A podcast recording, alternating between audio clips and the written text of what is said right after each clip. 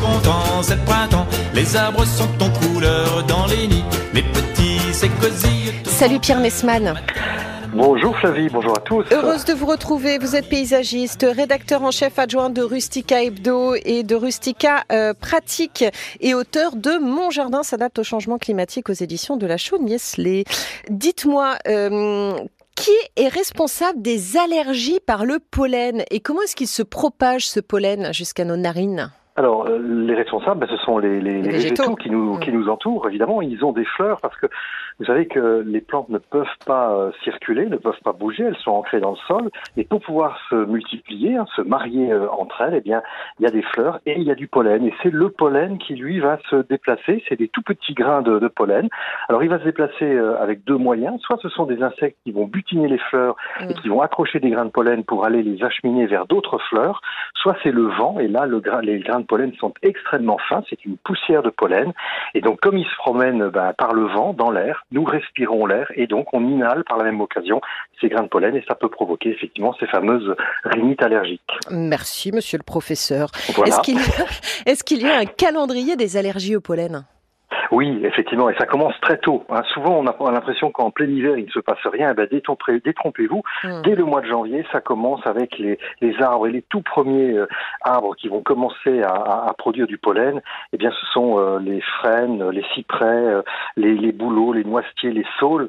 Ça, c'est la, la- les, tout premiers à, à commencer. Et puis ensuite, à partir du mois de mars, donc à cette saison jusqu'au mois d'août, on a les graminées, les fameuses graminées. Vous savez, on parle de rhume des foins. Les graminées ont des pollens qui sont assez, euh, assez allergisants.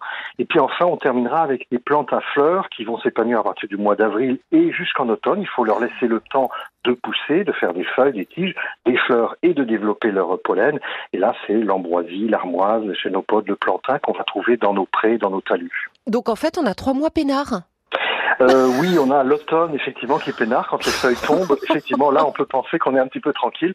Mais c'est très court. Hein. On a quand même euh, neuf mois de l'année euh, sous pression. Les arbres les plus allergisants, euh, je retiens personnellement le, le, le bouleau, mais qu'est-ce qu'il y a d'autre?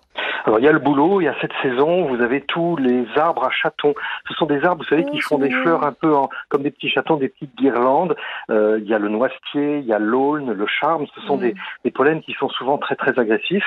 Et puis dans les pollens très agressifs, il y a également euh, pas mal de conifères, notamment le cyprès et un peu plus tard les pins, qui eux créent des véritables nuages. D'ailleurs, pour ceux qui ont un pin dans leur jardin, notamment les pins parasols, eh bien le sol est complètement recouvert d'une petite poussière jaune. Eh bien ça, c'est du pollen. Donc vous imaginez ce qu'on va lorsqu'on se retrouve à proximité d'un pin. Mais est-ce qu'on a le droit de couper un arbre dans son jardin? Je pense à un bouleau, par exemple, sous prétexte qu'on en est allergique? Alors non, non, non, non, non. Évidemment, on peut couper. euh, on n'a pas le droit de couper un arbre parce que euh, c'est pas un prétexte suffisamment fort. Euh, donc aujourd'hui, il faut quand même savoir que les arbres sont protégés par, euh, par Mhm. parce que ce sont des sujets qui peuvent être remarquables. Et je vais vous donner un exemple tout simple. Vous prenez un chêne, un chêne qui a plusieurs centaines d'années. Mm. Eh bien, c'est un arbre qui est souvent repéré comme un arbre remarquable, un spécimen exceptionnel. Et donc, c'est pas parce qu'il a un pollen qui est allergisant qu'on va pouvoir l'abattre. Bien au contraire, on va le, le protéger. Donc là, on, est, on ne Mm. peut pas supprimer un arbre au motif que euh, le pollen est, est agressif. Alors, je vais vous poser une question beaucoup plus générale, mais je peux, je peux jamais abattre un arbre dans mon jardin? Il faut que je demande une autorisation? Alors ça va dépendre, hein. quand vous avez un grand jardin et dans des régions, ça va dépendre aussi de, de, de l'urbanisme. hein, Oui. de- il faut se renseigner à la mairie, mais il faut faire très attention car aujourd'hui l'arbre euh, c'est un patrimoine et en fonction de son âge, en fonction de sa rareté botanique hein, ou de sa valeur, eh bien euh, euh, ce sont certains sujets peuvent être protégés et donc il faut faire attention, il faut en tout cas se renseigner avant de commencer à vouloir l'abattre ou en tout cas déjà euh, se renseigner avant de, le tailler ou de l'élaguer. Bon, revenons à notre sujet. C'était très intéressant. Les arbres moins allergisants, si je dois euh, planter euh, justement euh, un arbre dans mon jardin? Alors ceux qui le sont le moins, ce sont des arbres, par exemple les arbres fruitiers. Ce sont ces arbres, comme je le disais tout à l'heure, dont le pollen est véhiculé par des insectes, qui sont des grains de pollen un petit peu plus euh, euh, volumineux, un peu plus un peu plus lourds, et donc qui sont euh, véhiculés par les insectes. Et là, évidemment, on les inhale moins. Donc tout ce qui est arbre fruitier dans un dans un verger. Et puis il y a une autre un autre conseil que je puis vous donner, c'est d'utiliser des plantes qui ont des fleurs doubles. Vous savez, on parle de fleurs pleines, de fleurs en pompons. Il y a des rosiers, il y a pas mal d'arbustes comme la corette du Japon, par exemple. Et Eh bien, parce que très souvent, les organes femelles les organes mâles, notamment les étamines, se sont transformés ou ont été transformés, ont muté en pétales. Et donc, ce sont des plantes qui ne produisent pas de pollen, ils produisent des fleurs magnifiques, pas de pollen, parce que justement, eh bien, ces organes ont été transformés en pétales. Et donc ça, ça peut être une, source, une piste d'orientation pour euh, aménager son jardin. Et puis, il y a évidemment des fleurs qui euh, ont très peu de pollen. Je pense à la mélancier, je pense au forsythia, je pense en été à la grande famille euh, des, des dahlias, où là, effectivement, on peut être relativement tranquille. Ok, d'accord. Les plantes d'intérieur qui sont à proscrire en termes d'allergies sont lesquelles? Alors, côté pollen, les plantes d'intérieur, elles n'ont pas énormément de, de, pollen. Elles fleurissent, certes, mais leur pollen n'est pas les plus, le plus agressif. Donc, euh, parce que justement, ce sont des, des, des, des plantes qui sont, euh, le pollen est propagé par, euh, par les insectes.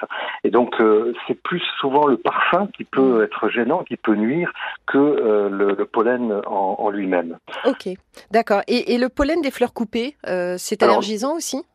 Là, il peut y en avoir, effectivement. Euh, donc, euh, les plantes que je vous conseille, ce sont des plantes comme le genêt, le muflier, la gypsophile, la giroflée, le delphinium, qui sont des, des, des, fleurs qui émettent assez peu, voire pas du tout de, de, pollen. Il y a également les roses, les orchidées, les marguerites, les chrysanthèmes.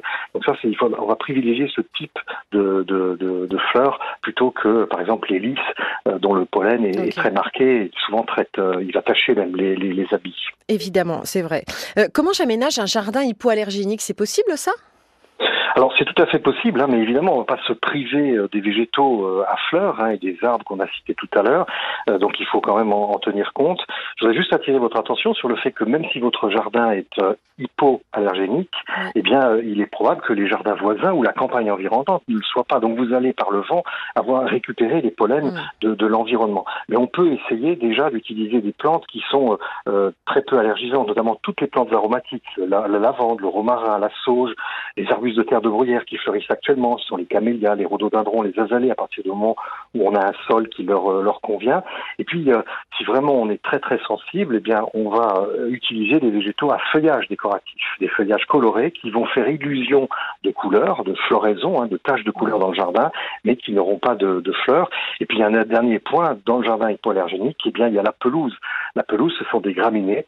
Et donc, le conseil, c'est qu'il faut les, le tondre assez régulièrement pour éviter que les graminées arrivent à fleurir et donc développent leur, leur pollen.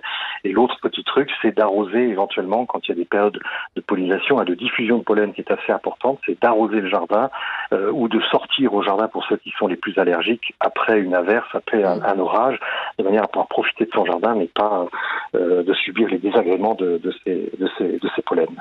Merci beaucoup, mon cher Pierre Nesman, euh, Merci, pour tous vos conseils. Euh, je rappelle votre livre, hein, Mon jardin s'adapte au changement climatique aux éditions de La Chauny-Esley. Tout savoir pour repenser et aménager son jardin en tenant compte justement euh, de tous les changements qu'il y a au-dessus de nos têtes. Merci beaucoup, cher Pierre Nesman.